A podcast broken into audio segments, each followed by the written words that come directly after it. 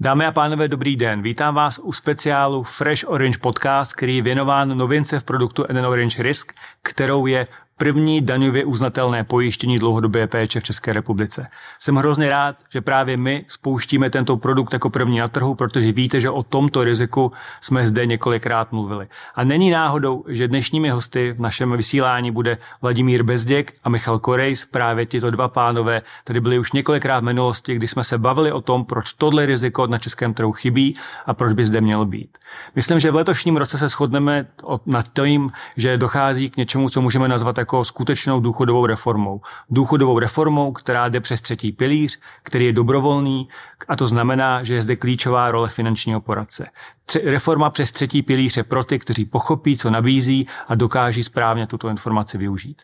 Pro nás je důležité, že dlouhodobá péče je jedním ze základních pilířů, na kterých právě tato reforma bude stát. A těším se na to, až spolu s vámi i spolu s našimi hosty probereme všechny věci právě proč by dlouhodobá péče měla být v našich portfoliích. Protože v okamžiku, kdy si klienti uvědomí, kolik peněz budou potřebovat vytvářet a kolik zdrojů budou potřebovat k tomu, aby si zajistili dostatek zdrojů pro důstojný, život, důstojnou životní úroveň ve stáří, tak bude více než jasné, že pro spoustu klientů již nebude prostor pro dodatečné zdroje, které by vytvářely pro krytí nějakých mimořádných situací a bude pro ně velmi zajímavé používat právě pojištění typu dlouhodobé péče. A nyní pojďme za naším prvním hostem, kterým je Vladimír Bezděk. A pokud máte jakékoliv dotazy, můžete je položit pod video. Ahoj Vláďo, vítám tě tady. Pro ty, kteří by tě náhodou neznali, je Vladimír Bezděk, ekonom, předseda představenstva investiční společnosti Avant, poradce prezidenta, ale pro dnešní díl hlavně dlouholetý expert, jak já říkám, pan důchod v České republice, člověk, který vedl dvě důchodové komise, které vlastně do dneska do, nesou po tobě svůj název. Takže ještě jednou ahoj. Ahoj Petře, děkuju je, za pozvání. Já nemůžu, my jsme se tady už setkali, myslím, dvakrát na téma dlouhodobá péče, vždycky jsme se shodli v tom, proč ten produkt by bylo fajn v Čechách mít. A já tě možná poprosím, dneska to tady je, vlastně spouštíme jako první pojišťovna v České republice při pojištění dlouhodobé péče, které bude na rizikovce, bude to daňově uznatelné riziko, takže vlastně po dvaceti letech daňové podpory životního pojištění, která byla zaměřená vlastně hlavně na tu rezervotvornou složku, tak tady je pojištění dlouhodobé péče. A já tě možná poprosím, jestli by si mohl říct, co z tvýho pohledu vlastně tahle ta změna znamená, nebo co se vlastně děje. Tak v první řadě gratuluju N N pojišťovně, když vyhrajete ty dostihy a budete první v tom roce dvacet čtyři na tom českém produktovém peletonu. Já myslím, že je super, že takhle velká významná pojišťovna se do toho obuje naplno, protože i to bude signál pro ten trh jako celek a já si strašně přeju, aby ten produkt byl úspěšný a hlavně, aby byla široká nabídka toho produktu na tom trhu. Protože během těch čtyři pět let, co ty snahy o vlastně vysvětlení potřebnosti toho produktu, podpoření toho produktu daňovou úlevou a tak dále, co jsme na tom v rámci asociace všichni pracovali, tak my jsme té veřejnosti a těm decision makerům vlastně i trochu slíbili, že když ten prostor vznikne, že ho vyplníme, tak skvělý, že takhle velká pojišťovna do toho jde hned druhý měsíc, co ten prostor vznikl. Takže k tomu gratulace a za to děkuju. My děkujeme, díky. A možná je dobrý, na to navážu tím, že my jsme přece na to téma dlouhodobý péče vlastně v produktech už několik let nějakým způsobem se dotýkali, ale ty jsi byl u těch, řekl bych, makroekonomických rozhodnutí a toho vývoje, tak možná jestli můžeš trošku přiblížit, jak vlastně ta myšlenka se objevila, kdy se objevila. A možná ještě navážu trošku víc do historie. Já jsem našel, že první nějaký pokus o jakoukoliv jako důchodovou komisi byl v roce devadesát devět. Mimochodem v té době uh, jednou z nejhranějších písniček byla písnička Karla Gotta Být stále mlád, takže zpětně vlastně to můžeme hodnotit jako alternativní pohled na to, jak se postavit k důchodové reformě. Ale uh, předpokládám, že v té době uh, o dlouhodobé péči nikdo neuvažoval. Že ty, ty ambice byly reformovat hlavně ten první pilíř, povinný prostě zajistit, aby stát byl ten, kdo zajistí nějakou úroveň důchodu v tom prvním pilíři, který je vlastně základem nějaké mezigenerační solidarity. Ale prostě postupně, jak ten čas plynul, tak se ukazovalo, že to bude víc o, těch, o tom druhém a nakonec třetím pilíři. A kdy se tam vlastně ta myšlenka toho, že ten stav dospěl k tomu, že dlouhodobá péče tady chybí, objevil? To je dobrá otázka. Vidíš to, já jsem ani nevěděl, že první komise byla ještě v minulým tisíciletí. Tak jsem se taky něco dozvěděl. Mně osobně, já jsem se někdy v tom roce devadesát devět teprve z důchodové problematice jako začínal orientovat rok, dva v té době. A to, že vlastně ten, ta oblast, že je vlastně tematicky širší a že to není jenom o zabezpečení příjmu ve stáří, ať už v rámci toho povinného státního pilíře nebo nějakých povinných, kvazipovinných nebo dobrovolných spořících pilířů, druhý, třetí. Ale že do téhle oblasti vlastně svým způsobem patří i řešení toho, čemu říkáme, že je nějaké pomezí zdravotně sociální péče, které je úzce korelováno s věkem, takže se vlastně taky po té fyzické stránce nebo zdravotní stránce věci týká zejména seniorů. Tak tohle já jsem začal víc jako si uvědomovat a registrovat třeba až někdy kolem roku dvacet pět, dvacet šest, dvacet sedm. Jo. Možná by šlo říct vlastně v situaci, kdy jsem, když se podívám zpátky na, na tu svou profesní dráhu, tak opustil jsem po skoro deseti letech Českou národní banku, nebo to řekněme to prostředí té veřejné sféry, když to řeknu takhle, vstoupil jsem vlastně do biznisu, do pojišťovnictví a na ty věci jsem začal získávat zase další úhel pohledu a to byl někdy moment, kdy jsem si říkal, hele vlastně je hrozná škoda, že my jako, a tehdy jsem byl v životní pojišťovně, konec konců N N je taky životní pojišťovna, tak jsem si říkal, je škoda, že vlastně v těch životních pojišťovnách se díváme na, na, na řekněme, ten biznis, protože posuzujeme to z biznisového úhlu pohledu jenom tou optikou, že náš ideální klient je někdo, komu je třicet let, nemá dneska žádný problém, doufáme, že ještě dalších třicet let v tomhle stavu vydrží a chceme, aby si ve třiceti letech koupil nějakou pojistku a třicet let platil pojistné. To má samozřejmě logiku v řadě případů, ale podle mě to není všechno. A, a to, že vlastně pro, jak populace stárne, a nejenom u nás, ale vlastně v těch vyspělých ekonomikách, ale současně se zlepšuje i ten zdravotní stav v těch relevantních věcích, a že můžou být velmi zajímavé a současně potřebné segmenty, možná pro trochu jiný typ pojištění, ale že vlastně může být win-win situace i pro čtyřicátníky, padesátníky a tak dál, tak to je někdy, řekněme, těch, takhle jsem začal uvažovat těch patnáct let zpátky. No. A ty jsi to řekl, je to více než dvacet let, kdy vlastně probíhala diskuze ohledně reformy důchodového systému a, a pro Spoustu, pro spoustu lidí, to je vlastně jenom o těch zdrojích, které je potřeba vytvořit proto, abych z nich mohl žít v důchodovém věku. Ale vlastně najednou tady je prostě pojištění. Teďka je tady pojištění, což pro spoustu, a mimochodem se bavíme s obchodními partnery, nebo jsme tu diskuzi začínali. Tak často ta diskuze byla taková, jako jo, jako chápu, o čem mluvíte, ten, ten stav problém jako je, tomu rozumím, no ale já věřím, že se na to jako dokážu vytvořit vlastní zdroje. Což, když si člověk sedne ke kalkulačce a začne počítat, jako kolik to vlastně stojí, kolik bude potřebovat pro to, aby se vytvořilo zdroje na vlastní důchod, tak zjistí, že to pro většinu lidí, skoro bych řekl, bude nemožné si na všechna rizika vytvořit vlastní zdroje. Dokážeš ty vlastně i pro tebe, kdy nastal ten moment, kdy jsi řekl dobře, vlastně ta reforma toho prvního pilíře už bude jenom parametrická, už vlastně není čas na to, aby se stala nějaká základní, zásadní reforma prvního pilíře a ta změna se bude odehrávat v tom třetím?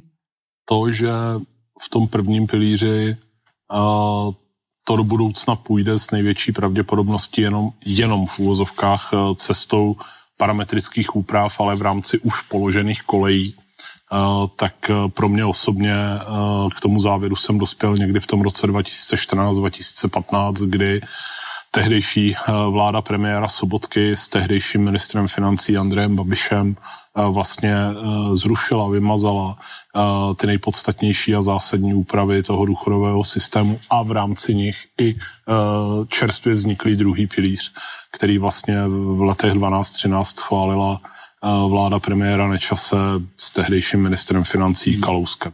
Tak jakmile nastal tenhle revers, tak jsem si řekl, OK, tak ten první pilíř pojede, pojede tímhle způsobem, o to druhý pilíř nebude a o to důležitější je pak tu pozornost napnout do těch smysluplných úprav pilíře třetího. Jinak ještě jednu poznámku, jak vlastně říkal, že když se o tom bavíte s obchodníky, s partnery, že častá odpověď je věříme, že na to budeme mít zdroje, tak mi úplně vytanula na mysli, nebo že si je na to vytvoříme. Tak mi vytanula na mysli legendární věta jednoho z mých bývalých šéfů, Belgičan Johann Thies, a ta jeho věta byla hope is not a strategy. A mimochodem úplně mi to připomněl ve chvíli, no, ale když si člověk sedne s tou kalkulačkou a teď si to začne jako počítat, tak přesně v tu chvíli opouští tu naději a začíná, nebo začíná tu naději konfrontovat vlastně jako s nějakými pravděpodobnými scénáři, reálnými podklady a ty ho vedou trochu jiným směrem, než kam ho vedla předtím subjektivně jenom ta naděje. Hmm. No já jsem rád, že to říkáš, protože uh, nás poslouchají poradci, lidé, kteří vlastně pomáhají klientům uzavírat a správně nastavovat produkty. A asi se shodneme v, v tom, že jejich role bude naprosto klíčová k tomu, aby uh, všichni, nebo aby co nejvíc klientů dokázalo využít třetí pilíř. Protože ten první pilíř, tam není moc prostor pro volbu, ten je prostě daný zákonem a je to um, možnost individuálního rozhodnutí, tam je minimálně, je to spíš o tom, jestli se dokážeme zvolit uh, zástupce, který dokážou najít celospolečenskou schodu. Ale ten třetí pilíř je vlastně o individuálním rozhodnutí každého z nás. Takže ten je o tom, jak dobrého finančního poradce bude každý klient mít a jak dokáže správně využít ty možnosti, které, které mu nabízí. A dodal bych, jak sám ten klient nepodlehne vábení politických sirén, že stát se přece vždycky postará. Jasně. Díky za to. Já tě možná poprosím... Kdybyste řekl, pro koho z tvýho pohledu je pojištění dlouhodobé péče zajímavé? OK. Uh, tak, uh, mám na to uh, dvojí úhel pohledu, uh, zkusím to stručně vysvětlit. Uh, jeden úhel pohledu je ryze ekonomický a druhý uh, z hlediska toho, kdo je ta správná cílová skupina pro tenhle typ produktu. A druhý úhel pohledu nebo druhá linka je uh, ta, řekněme, z hlediska těch zdravotně sociálních potřeb. Já možná začnu tady uh, uh, tou tematikou zdravotně sociální. Já už jsem v jedné z předchozích odpovědí zmínil, že uh, ta, to riziko nesoběstačnosti, nebo když to řeknu pozitivně, uh, pravděpodobnost potřeby nějaké sociální péče, asistence, tak uh, je úzce korelováno s věkem. Takže uh, ten o koho bude pečováno, je s největší pravděpodobností prostě člověk v seniorském, ekonomicky postaktivním věku. To je ta linka sociálně zdravotních potřeb, ale ten produkt v takových situacích má poskytovat nějaké finanční plnění, čili třeba z pohledu rodiny, domácnosti on bude jako pomáhat zvyšovat příjem nebo nahrazovat pokles nějakého příjmu, protože všichni dneska víme, že už dnes ty kapacity, ať už lůžkových nebo terénních sociálních služeb, zoufale nedostačují poptávce a do budoucna velmi pravděpodobně se ty nůžky v nepříznivém gardu budou dále rozevírat. Takže už dnes je častý model a do budoucna bude pravděpodobně i častější, že tu základní péči od toho seniora vykonává někdo z rodinných příslušníků. A to je člověk většinou o jednu, někdy i třeba o dvě generace mladší, než ten, o koho se pečuje. A takže jinými slovy, a tam dochází k tomu propadu, najednou začne chybět ten příjem, protože ten syn nebo dcera uh, prostě musí přerušit pracovní kontrakt a tak dále a tak dále. Čili v té rovině ekonomické vlastně jakoby ten produkt přes ošetření potřeb seniora vlastně ale cílí na lidi v ekonomicky aktivním věku. Mm-hmm. A tam je jeden ještě zajímavý segment, který je podpořen tou daňovou úlevou, a to je segment zaměstnavatelů. Možná jestli můžeš trošku tvůj pohled na tuhletu část. Uh, celý ten produkt a vlastně i ta uh, daňová úleva, která teď od prvního ledna tohoto roku i na straně zaměstnavatelů uh, je umožněná, tak uh, bych opravdu doporučoval zejména velkým zaměstnavatelům uh, seriózní pozornosti, protože když že Česká asociace pojišťoven tomu tématu věnovala pět let řadu výzkumů, průzkumů, propočtů i, i různých sondážních dialogů, mimo jiné i se zaměstnavateli. A z těchto, řekněme, datových sond se ukazovalo, že i čistě ekonomicky vzato, ryze ekonomicky vzato, může dávat zaměstnavatelům velký smysl, pakliže takovýto produkt vznikne, a dneska víme, že se ty podmínky pro to podařilo naplnit, tak že se jim může vyplatit svým zaměstnancům nebo některým segmentům ze svých zaměstnanců na takový produkt dávat zaměstnavatelský příspěvek. Právě proto, že jim to ve finále pomůže snížit fluktuaci nebo snížit odchodovost části jejich zaměstnanců z toho důvodu, že se musí starat o někoho ve své nejbližší rodině a domácnosti. Uh, díky. Já myslím, že i my, když jsme se bavili s obchodními partnery uh, v minulosti o tomhletom produktu, tak jsme se vždycky shodli, že ten přesně ten uh, první segment je postarám se uh, o sebe nebo vidím to u svých rodičů, takže uvědomuji si riziko. Pak druhý býval právě to, uh, že třeba právě ty děti, které bydlí daleko od svých rodičů, tak si říkají, dobře, já si vemu hypotéku, životní pojistku, zajistím svůj zdravotní stav, ale vlastně mě moji tu schopnost pracovat může velmi dobře jako ohrozit, bohužel to, že budu prostě potřebovat péči někomu jinému. Ale vlastně ten segment zaměstnavatelů, který uh, může být velmi negativně opravdu uh, ovlivněn tím, když někdo ve vrcholu jeho ekonomické aktivity najednou v lepším případě chodí do práce s tím, že je unavený, protože poskytuje péči, v horším případě přijde s tím, řekne, hele, já prostě potřebuji snížit úvazek nebo prostě musím odejít na nějaký období, tak vlastně pro něj skutečně to může být jako, jako nějaká renesance uh, životního pojištění v segmentu uh, zaměstnaneckých benefitů. A navíc, uh, řekl bych, životního pojištění v tom nejryzejším smyslu mm-hmm. slova. Mm-hmm. Riziková životní pojistka, to je cream of the cream. Jasně. A ještě se možná vrátím k tomu uh, segmentu finančních poradců, pro který to asi hodně uh, je určitě uh, primárně dneska učeno. Uh,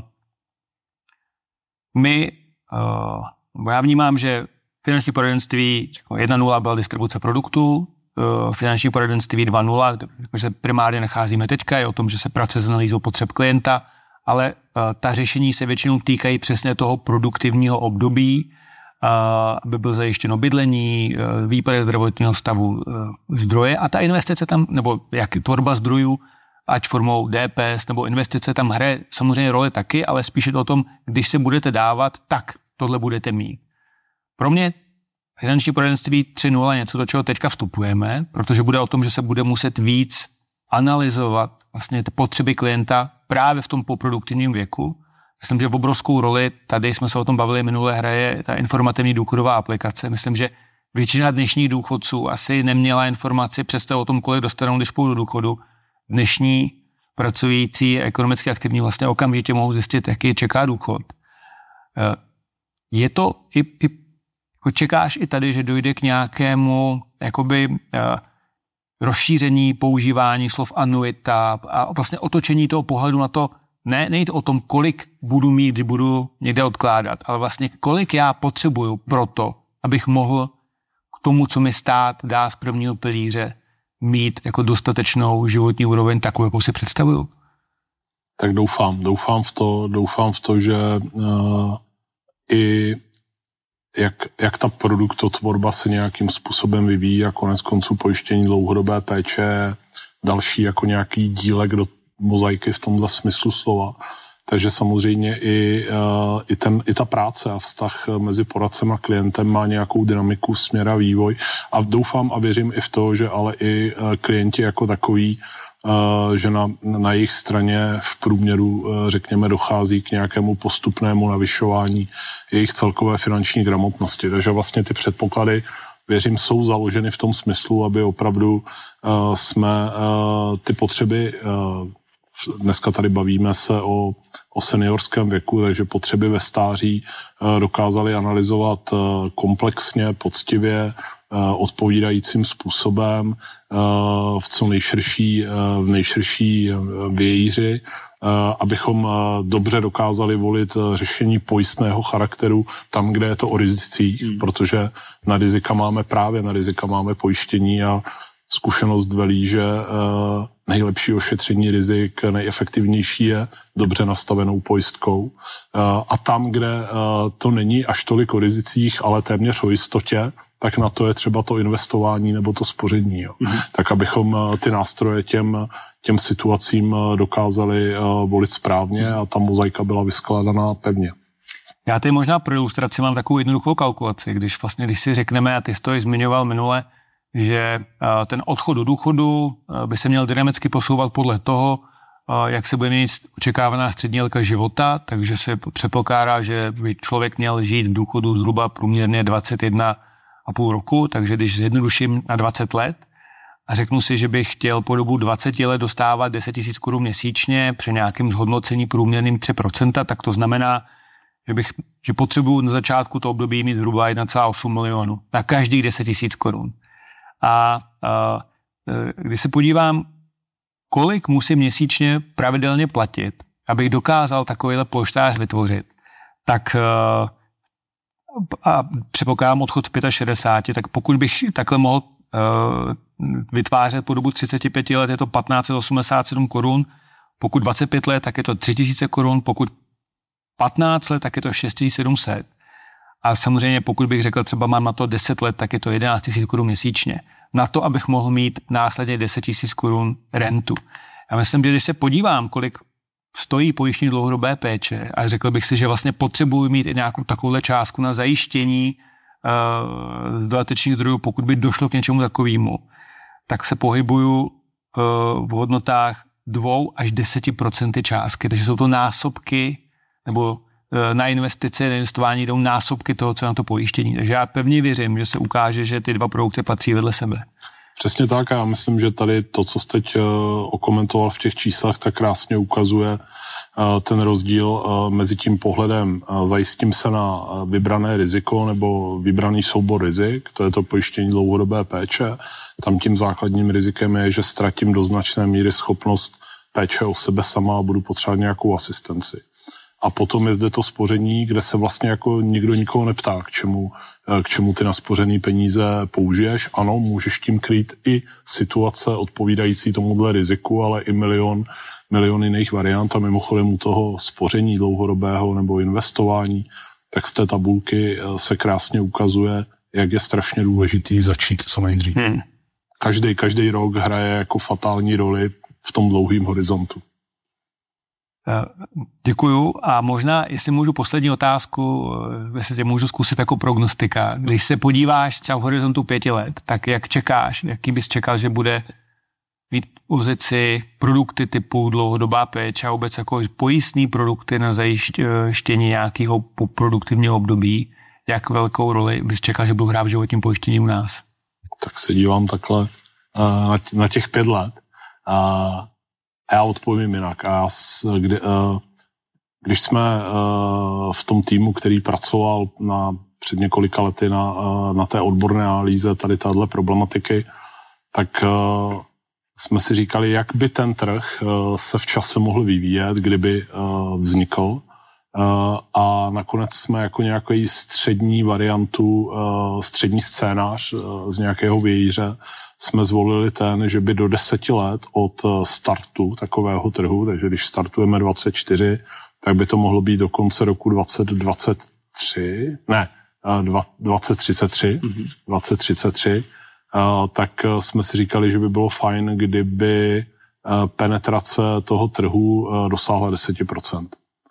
A to je něco, čemu, čemu věřím, že je realizovatelné, smysluplné, že to není úplně ustřelená prognóza a dávalo by to vlastně smysl. A jestli to můžeš přiblížit, penetrace deset procent, co konkrétně znamená, myslíš v pojistném nebo deset procent populace. Myslím, myslím deset procent ekonomické aktivní populace, hmm. že by mohlo mít uzavřeno takovéhle pojištění. Tak díky za ten tip a odhad. Já pevně věřím, že to bude ještě víc třeba. Já ti moc krát děkuju za to, že jsi udělal čas dneska, i za ty všechny předchozí setkání, i za tu práci v minulosti, která, kde byla snaha reformovat hlavně první pilíř a, a já pevně věřím, že ta reforma, která přichází teďka přes třetí pilíř, tak že dokáže zajistit pro spoustu lidí dostatečně jako vysokou kvalitu života v produktivním období. Takže díky moc. Já děkuju a ty jsi mě lehce dojmul, protože jsi možná první člověk, co mi za nějaký ty historické věci vůbec poděkoval. Tak to mě mrzí a zároveň jsem za to rád. A věřím, že se určitě ještě v budoucnu k tomuto tématu několikrát setkáme, protože si myslím, že to není o tom, že dneska práce končí, ale vlastně dneska to začíná, protože je spousta velmi dobrých poradců dneska si myslí, že právě třeba pojištění dlouhodobý péče jako může být nahrazeno nějakou rezervatornou složkou a vlastně věřím, že velmi rychle zjistí, že ty dva produkty nejdou proti sobě, ale jen se doplňují. Takže věřím, že ještě spoustu šancí bude. A ještě jednou díky moc. A já bych teďka pozval uh, druhého hosta a tím je ředitel vývoje produktů pojišťovny N N uh, Michal Korejs. Ahoj Michale. Ahoj Petře. Na úvod tě poprosím, mohl by se shrnout, co se změnilo uh, novelou zákona o daních z příjmu pro oblast životního pojištění od prvního ledna letošního roku? Tak pro oblast životního pojištění se změnilo mnohé a uh, opravdu řekl bych, že z pohledu, řekněme, daňových výhod uh, je to poměrně rozsáhlá novela, která krom toho, že zavádí nějaké změny k současnému systému daňového zvýhodnění současných produktů životního pojištění, tak vlastně zavádí i možnost nového daňového odečtu pro produkt takzvané dlouhodobé péče. Ten najdeme v produktu N N Orange Risk, takže tři roky po spuštění N N Orange Risk na český trh jsme se dočkali toho, že právě v tomto produktu, jako v prvním produktu České republice, tohle pojištění najdeme. A já možná tě poprosím, jestli by si mohl stručně představit, čeho přesně se pojištění dlouhodobé péče týká. Protože my jsme se o tom bavili několikrát, ale věřím, že dneska nás poslouchá řada posluchačů, kteří vlastně nemají hlubší znalost o tom, jaké riziko vlastně pokrývá. Tak jestli by si mohli velmi stručně tohle zopakovat. Vlastně tenhle ten systém, vlastně, na který je vázán právě nebo na který, na, na který je vázán produkt dlouhodobé péče, tak je vlastně systém takzvaného příspěvku na péči.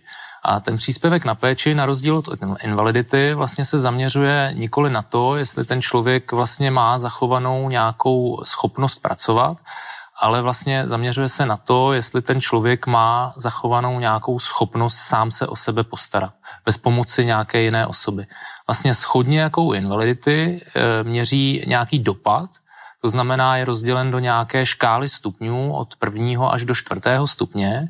No a když se vrátím zpátky vlastně k tomu e, zákonu o e, daních z příjmů, tak ten zákon o daních z příjmů jakoby věnuje tu podporu, tu daňovou podporu právě jakoby e, tomu stupni, který je vlastně z pohledu jako zásahu do toho běžného e, života toho člověka naprosto nejzásadnější. To znamená třetímu a čtvrtému, což znamená, že z nějakých deseti vymezených úkonů péče o sebe sama, jako je péče o domácnost, výkon základních jakoby hygienických potřeb, základní fyziologické potřeby, schopnost si uvařit, schopnost mobility a tak dále, tak vlastně říká, že těchto těch jakoby základních schopností je, schopností je deset a pokud nejsem schopen dělat sedm a více těchto těch jako schopností péče o sebe sama, pak jsem definován jako vlastně občan, který má nárok na příspěvek na péči buď toho třetího, když je to sedm osm, a nebo čtvrtého stupně, pokud je to devět nebo deset těch e, základních schopností.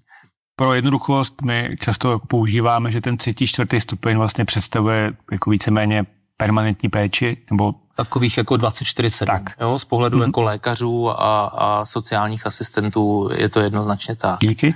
Uh, Já možná ještě jenom připomenu, já vím, že ty jsi vždycky měl velmi blízko k riziku invalidity, já jsem ti často říkám jako pán invalidita, tak jako jsem Vláďovi Bezděkovi říkal pán důchod, tak ty zvolujeme pán invalidita a musím říct, že vlastně to téma dlouhodobý péče jako logický návaznosti na invaliditu si vlastně přinesli už před několika lety a pevně permanentně vlastně podporoval. A já jenom možná tě ještě poprosím jednu věc, jestli by si mohl. Ty jsi zmínil tu novou daňovou úlevu. A my jsme zvyklí, že doposud v soukromém životním pojištění byly prostě podmínky pojistník se rovná pojištění, je to prostě na šedesát šedesát a, a tak dále a tak dále. Ale já vím, že tady ta daňová podpora je konstruována jako úplně jinak. Tak možná, jestli by si mohl představit, v čem se liší, kromě toho, že je to na rizikovém životním pojištění, ale vlastně v čem je jiná ta daňová úleva, která je pro produkty dlouhodobé péče. Ty jsi to jako vlastně teďka trochu načnul už v té poslední větě. Jo. Je to vlastně jako vůbec první daňová úleva, která se může vztahovat vlastně k produktu, který nemá za cíl akumulovat prostředky na stáří, protože doposavať se vlastně jakoby ten třetí pilíř vlastně zaměřoval hlavně na tu akumulační fázi, to znamená, aby bylo o mě postaráno v době, kdy se dostanu do věku starobního důchodce, kdy ten první pilíř prostě nebude jakoby dostatečný a vlastně tohle je první přelomový produkt, který říká, i když nic neakumuluji, tak vlastně jakoby stát mi bude něco přispívat, protože jakoby dochází samozřejmě zaprvé k velkému vzniku té potřeby, která není úplně jako plnohodnotně uspokojená tím státním benefitem, prostě jakoby ty náklady i z té praxe, co máme, tak jsou jako podstatně vyšší a ta spoluúčast toho občana tam je poměrně vysoká, nemá-li nějaké velké štěstí. Ono je nutné si i uvědomit, že pokud zůstává v rodině a mám pocit, že to je zadarmo, tak jakoby v ekonomickém chápání to zadarmo není, protože tam vždycky vzniká nějaký náklad obětovaný příležitosti toho člena rodiny, který by jinak mohl vykonávat jinou ekonomickou aktivitu, zřejmě lépe placenou, než že by měl devatenáct tisíc měsíčního příspěvku. A vlastně, když se vrátím k tomu zákonu, tak ten zákon vlastně jakoby v mnohém je podobný a v mnohém ne. Pořád tam vlastně platí, že ten, kdo vlastní tu pojistku, to znamená pojistník, musí, je ten, kdo vlastně na sebe uplatňuje ten daňový benefit. Co ale už neplatí, je jakákoliv jako další podmínka, řekněme, trvání té smlouvy, ať už jakoby nějaké vstupní nebo výstupní věky, nebo dokonce doba trvání. Není tam vlastně ani podmínka, že ten pojistník musí nutně být ten první pojištěný. To znamená, je to vlastně také jedno z prvních rizik, kde já můžu vlastně uplatňovat daňový benefit, ať už ve formě, že já sám si platím pojistné. V tomhle případě vlastně dochází k tomu, že já si můžu odečítat to zaplacené pojistné od daňového základu, snižuju si ho o něj. A v takovém případě je tam prostě kumulovaný limit, nově vlastně je to čtyřicet osm tisíc a těch čtyřicet osm tisíc já si můžu jakoby alokovat do produktů jak toho jako spoření na stáří, to znamená jednak toho soukromého životního pojištění, tak jak už ho známe, s těmi podmínkami téměř tak, jak je známe, potom samozřejmě nový produkt, dlouhodobé, dlouhodobý investiční produkt a standardní vlastně penzijní spoření nebo, nebo penzijní připojištění nebo důchodové spoření. A je to naprosto jakoby v mé e, režii. Pak je vlastně druhá možnost a to je daňové osvobození a to daňové osvobození má také jednotný limit, ten se nezměnil, ten zůstává stejný, je to padesát tisíc a znova se o něj dělí tyhle ty čtyři produkty. To znamená, může mi na ten produkt přispívat jak zaměstnavatel, tak si na něj můžu platit sám a vlastně e, další e, jakoby odlišnost od toho, co známe z té akumulační fáze a trochu jako pochopitelně, protože tady já si platím riziko, které se mi může stát v průběhu trvání toho kontraktu, tak ve chvíli, kdy ten kontrakt zruším, tak tam neuplatňuji žádné sankce ve smyslu nějakého jakoby třeba dodanění. Jo? To znamená znovu si za, jakoby uvedení té částky, která byla odečtená do nějakého daňového základu v následujícím daňovém období. Mm-hmm. Uh, takže ten limit pro vlastní platby je čtyřicet osm tisíc pro všechny produkty na stáří, přesně tam tak. Patří i ta dlouhodobá péče a pokud mi přispívá zaměstnavatel, tak společný limit je padesát tisíc korun.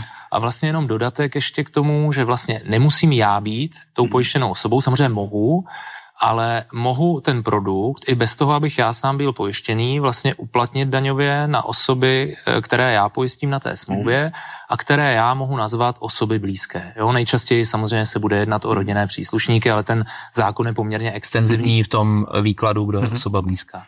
Tady to asi hezky doplňuje právě třeba tu možnost příspěvku pro zaměstnavatele, protože vlastně ty osoby, které mohou znamenat, že ten zaměstnanec přestane chodit do práce, tak jsou poměrně široké, můžou to být rodiče jeho, rodiče manželky nebo partnera, Uh, takže možná i tady tím uh, směrem právě ta úvaha šla, když takováhle, uh, takováhle podmínka, nebo spíš nepodmínka se tam objevila. Určitě jo, a tady je nutný dodat, že vlastně ta péče doma právě těmi rodinnými příslušníky asi nejčastěji mm. je nejvíce běžná v České mm. republice, je to téměř dvě třetiny mm. jo, ze všech jakoby příjemců uh, té dávky. Uh, možná ještě tady k tomu velmi často uh, zaznívá názor, nebo sp- řada lidí, a zejména spíš, když se poprvé s touto tématikou seznamuje, tak vlastně má pocit mluvit o tom, že ten primární problém je, že chybí ty zařízení, která poskytují tu péči. Ale vlastně my vidíme často z těch setkání uh, s klienty, že vlastně oni často chtějí zůstat doma a je to vlastně hlavně o těch penězích, které potom té rodině chybí proto, aby dokázala tu péči poskytovat buď tím, že někdo odejde ze zaměstnání, nebo se prostě využijí nějakou službu, kterou se koupí. No, ono i ty zařízení, jo. Ono je to jakoby, e, samozřejmě otázka, jestli ta zařízení jsou až tak nedostupná. Já si myslím, že ta méně dostupná zařízení mohou být, mohou být ta, která jsou zřízena e, nějakou veřejnoprávní entitou. No a pak tady máme vlastně i jakoby komerční, e, komerční zařízení a tam samozřejmě ta cena, zejména za, za tu příplatkovou, jakoby, jakoby fakultativní část, je poměrně vysoká a, a tam samozřejmě už hmm. se bavíme úplně o jiných, jiných cenách hmm. právě té měsíční péče. Možná i o kvalitě, ale to nechci předjímat, to není samozřejmě nějaká oblast, která by byl odborníkem. Tak a teďka my tenhle produkt už máme dneska v produktech, které nabízíme, pojištění bezmocnosti tam najdeme, jak v tom produktivním věku, tak vlastně přesně to, kam míří primárně tento nový produkt na zajištění ztráty soběstačnosti pro ten vyšší věk.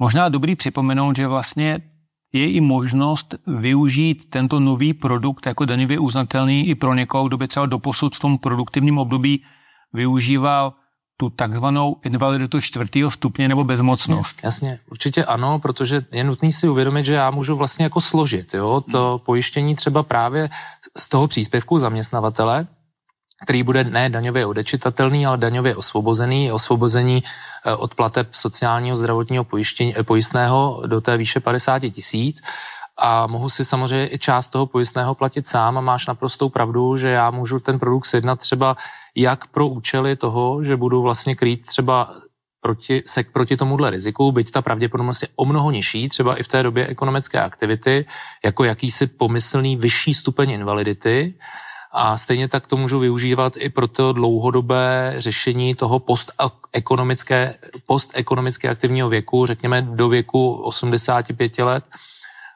A tam už budu řešit naopak jako něco úplně, úplně jiného. Vlastně ještě jedna z věcí, kterou jsem v rámci toho zákonného ukotvení neřekla, která je velmi podstatná, že tam nedochází jenom k definici, co to musí být za jako obsahové riziko, ale že tam je i velmi striktně nastavený ten výplatní mechanismus, Aha. který musí být v podobě jakoby anuity a musí být vlastně jakoby uh, v podobě doživotní mm-hmm. uh, anuity. Takže uh, ten produkt dneska najdeme v produktu N N Orange Risk, nebo tohle připojištění Orange Risk a ten, uh, nahrazuje ty stávající připojištění, nebo tam zůstávají současně? Takhle. My je tam necháme zatím současně. Ten důvod je prostý, že vlastně ty naše současná pojištění po té obsahové stránce jakoby vlastně splňují tu zákonnou normu, ale nesplňují to po stránce té možnosti výplaty. Jo, to znamená, dnešní produkt nabízí vlastně výplatu anuity, ale pouze po desetileté období. Navíc v sobě ten produkt obsahuje i možnost pojištění na nižší stupně příspěvku na péči, který samozřejmě není jakoby daňově, daňově zvýhodněný.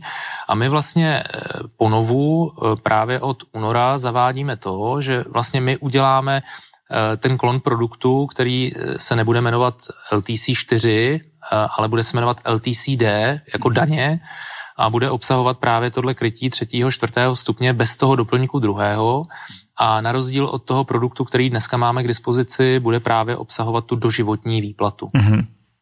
Děkuju. A teďka možná otázka, která napadne posluchače, je cena. Tak už jsme trošku naznačili. Uh, já možná pro ilustraci, uh, když jsme se bavili o té paralele s, uh, s částkou, kterou potřebuji k tomu, abych si zajistil dostatek zdrojů uh, třeba ve čtyřiceti letech věku pro anuitu deset tisíc korun měsíčně, po dobu dvacet let, tak já v té chvíli ve čtyřiceti letech bych měl platit zhruba tři tisíce korun měsíčně. Kolik by bylo, kolik bych měl platit, pokud bych si chtěl deset tisíc v případě ztráty bezmocnosti třetího, čtvrtého stupně koupit formou pojištění? Ve těch čtyřiceti letech. Ano. V těch čtyřiceti letech to bude nějaká částka zhruba odpovídající tři sta korunám. Jo, to znamená, bude to možná někde mezi dvě stě padesát a tři sta korunami. Zase je to třeba i v závislosti na tom, jaká další rizika na té smlouvě mám, jestli budu využívat nějakých třeba i dodatečných slev za výše pojistného, ale myslím si, že rozhodně ta cena nebude pro toho klienta některak dramatická. Jo, třeba i s porovnáním s jinými riziky, ať už úrazovými nebo i těmi třeba velkými. Je nutné se taky uvědomit, že deset tisíc dnešní trh jakoby českého životního pojištění mám trochu pocit, že není nastaven na výplaty anuit. To znamená, jak poradci, tak klienti často jako tu anuitu vnímají, že je to hrozně nízká platba a vlastně jako více se soustředuje na tu jednorázovou, ale můžeme si říct, že kdyby třeba někdo v těch čtyřiceti dvou letech vlastně jako dostal dávku třeba třetího stupně příspěvku na péči, měl tohleto pojištění, tak rozhodně ta střední délka života je tam poměrně ještě jakoby dlouhá a samozřejmě ta střední délka života ještě nevypovídá nic o těch jednotlivých individuálních případech. Jo. Takže když má někdo deset tisíc pojistnou částku, bude třeba e, mít nějakou hemiparézu nebo kvadruplegi, tak potom, e, kdyby třeba ten člověk se pak dožil i věku někde třeba sedmdesáti, sedmdesáti pěti, tak je nutné uvědomit si, že ta desetiletá výplata, když teda nebudu používat faktor hodnoty peněz, tak jenom vlastně jakoby nasčítaná bude na ten desetiletý horizont milion dvěstě tisíc, na ten dvacetiletý horizont bude dva miliony čtyři sta a na ten třicetiletý bude tři miliony šest set tisíc. Jo, takže je nutné jakoby trochu uvažovat i v těch intencích jakoby anuity, že ta částka prostě nabízí jakoby vlastně ty výplaty a, a nutný říct celoživotně. To znamená i po skončení trvání té pojistné doby. Takže i kdybych já měl tu smlouvu třeba řekněme do sedmdesáti let, což nedoporučuji, určitě bych volil delší časový horizont, třeba ten maximální, tak i v případě, že ta smlouva skončí třeba v těch sedmdesáti, ale ten člověk by se dožil třeba hypoteticky věku devadesáti let, tak ta výplata bude probíhat i poté. Já myslím, že k tématu anuit jsme se už bavili i nějakým předchozím podcastu a myslím, že je velmi zajímavé si třeba spočítat jednorázovou částku, která odpovídá třeba průměrnému starobnímu důchodu, že vlastně lidé se často říkají, ano, je to dneska, nevím, devatenáct tisíc korun, ale kdybych si řekl, dobře, vyměním devatenáct tisíc korun vyplácených anuitně po dobu zbytku života za ekvivalent jednorázový výplaty v té době, tak vlastně, vím, že řada lidí ani jako bude velmi překvapená, jako, jako kolik milionů korun ta alternativa je. A myslím, že tyhle ty všechny jako výpočty nás teďka čekají právě proto, že dlouhodobá péče předpokládá to, že uh, klienti a hlavně finanční poradci začnou jako uh, odtočit to uvažování, ne kolik budu mít, když teďka budu tisíc korun jako platit do něčeho, ale vlastně kolik já potřebuji, abych z toho nějakou anuitu měl. Dobře, já tě možná poprosím ještě jednu věc, která tady u tohoto produktu může být důležitá. Připomenu, do kolika je ta maximální doba, na kterou to mohu sjednat? Mm, ta maximální doba je do osmdesáti pěti let. Mm-hmm. Uh, otázka, která určitě napadne diváky a posluchače, je co možnost zvyšování, co indexace. Mm. To samozřejmě je velmi důležitý faktor, protože tady zvlášť u tohohle toho pojištění to souvisí s tou cenou té asistence a tady v tom případě může každý vlastně to pojištění indexovat bez toho, aby jsme zkoumali nějaký zdravotní stav toho dotyčného každoročně v návaznosti na aktuální vlastně růst spotřebitelských cen. Takže klient může každý rok požádat bez nutnosti dokládat změnu zdravotního stavu o zvýšení, o zvýši prostě inflace, která v té chvíli bude. Ano. Dobře, děkuju. Otázka, která určitě napadne speciálně, pokud jako děláme jako my uh, uh, takovýto produkt, tak je, jak je, jak je otázka vypověditelnosti, tak je to, je to životním to je, pojištěním? To je velmi dobrá otázka, protože to je taky něco, co jsem vlastně jako nezdůraznil ve chvíli, kdy jsem mluvil o tom zákonu, o těch zákonných požadavcích, protože i ten zákon o daních z příjmů jako jednu z povinností vlastně říká, že ten produkt nelze jakoby jednostranně pojišťovnou vypovědět. To znamená, on neříká nutně, musí to být životní pojištění, ale říká nutně, musí to splňovat pravidla jako životní pojištění. To znamená, mluví o nevypověditelnosti a mluví i o tom, že samozřejmě není možné v návaznosti na změnu zdravotního stavu upravovat pojistné sazby. To je jakoby samozřejmě jsou všech rizik, které definujeme jako životní, ale dostanu se teda k meritu té otázky. Ano, my to máme právě pro jednoduchost definované jako životní pojištění, protože tím víme, že jsme splnili jako bez debat zákonné podmínky a nemusíme je explicitně, explicitně mm-hmm. definovat v těch pojistných podmínkách. Mm-hmm. Někomu může napadnout, co když přijde nějaká změna v systému dlouhodobé péče, znamená to, že ten produkt skončí? Aha. Tohle je dobrá otázka, taková, dám takovou trochu jako delší odpověď. My vlastně máme ve zvyku, že jakékoliv pojistná, jakékoliv pojistné krytí, které je navázáno na jakýkoliv veřejný systém, tak je velmi málo pravděpodobné, že když si uzavírám produkt na třicetileté období, že ten veřejný systém zůstane úplně přesně tak, jak je. Jo? To znamená, my dáváme vlastně jakoby možnost nějaké jakési opce tomu klientovi, nebo garance, chceme-li, že ve chvíli, kdy se změní veřejný systém a ty podmínky budou jiné, ať už přísnější nebo třeba benevolentnější, spíše si myslíme, že v důsledku tlaku na veřejné finance asi bude přísnější, tak dáme na výběr, můžeš zůstat v tom definičním rámci tak, jak jsi to, tak, jak jsi to sjednal, protože nám to přijde fair a my to budeme posuzovat vlastně prostřednictvím atestovaného lékaře v oblasti posudkového lékařství, anebo si prostě jako přestoupíš na ten, na ten veřejný systém. Jenom tady vlastně upozorněme zrovna u tohohle, toho daňově uznatelného produktu, že to prostě nutně může také vést k daňovým konsekvencím. To znamená, pokud by někdo zůstal v definici, která bude pro ten veřejný systém zastaralá, tak pak budeme muset taky sledovat, jak se bude vyvíjet daňová legislativa a co bude požadovat, ale eh, mohlo by se stát, že ten produkt v průběhu doby trvání nemusí dále pokračovat v tom, řekněme, daňově zvýhodněném režimu, ale necháváme v tomhle tom případě na výběr tomu, klient, tomu spotřebiteli, tomu klientu. Dobře, moje poslední otázka, jak ty bys doporučil vlastně používat tenhle ten produkt? Máš nějakou částku, kde, a vím, že to je tisíc, vždycky samozřejmě záleží z analýzy potřeb, ale máš nějakou třeba pro nováčky z tvého pohledu jako jednoduchou? Jo, jo, tak je, je to těžký, je to jako kdyby se mě zeptal, jaký doporučuji, že si má kdo koupit automobil, tak tam asi taky neexistuje jako jediný správný, vždycky záleží jako na té osobní situaci a bude to, vypoví- bude to vlastně odpovídat i nějaké jakoby skutečně analýze potřeb toho klienta, ale takový jako jednoduchý pravidlo, který bych třeba zvolil, je opravdu eh, zhruba zdvojnásobit tu částku, kterou vlastně platí ten stát v tu chvíli. Zase nemůže to platit úplně jakoby stoprocentně. Na druhou stranu ty náklady jsou pro každého klienta, spojené s tou péčí, jsou pro každého klienta stejné, ať už vlastně jakoby, ať už třeba patří do méně příjmové kategorie klientů nebo více příjmové.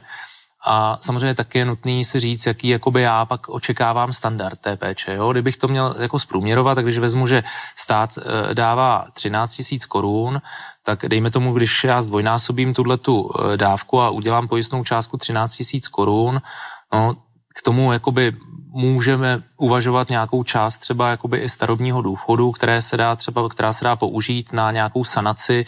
V případě, že někdo bude o tu osobu v rámci rodiny pečovat, tak se někam blížíme do třeba, řekněme, průměrné mzdy v České republice. Mm-hmm. Jo, takže ta poučka může třeba být taková, ale je to strašně zavádějící a opravdu to bude u každého případu jiné. Ale jakákoliv podpora, jakákoliv pojistná částka navrch ke státnímu systému, třeba i těch deset tisíc, mm-hmm. rozhodně není málo. Dobře. Michale, já moc krát děkuju za čas, děkuju tobě i tvým kolegům za to, že jste zvládli rychle připravit produkt tak, aby byl daňově uznatelný a mohli jsme ho uh, spustit na trh. Uh, vám děkuji za pozornost. Dneska to nebylo o detailních informacích ohledně produktu. Chtěl bych vás vyzvat, kontaktujte své kamy, kteří velmi rádi přijedou a vysvětlí vám detaily použití produktu. Pokud máte nějaké dotazy, můžete je dávat pod video. A já pevně věřím, že i dnešní vysílání, i následující setkání, která spolu budeme mít, tak vám pomohou a hlavně vašim klientům pomohou uh, ukázat, že pojištění dlouhodobé péče je něco, co v současné chvíli opravdu patří mezi základní pilíře zajištění kvalitního života v důchodovém věku. Takže díky vám za čas a přeju vám i vašim klientům pevné zdraví a přeju všem klientům výborné poradce, kterým dokáží poradit, jak správně používat produkt dlouhodobé péče. Mějte se hezky a nashledanou. Také nashledanou a mějte se hezky.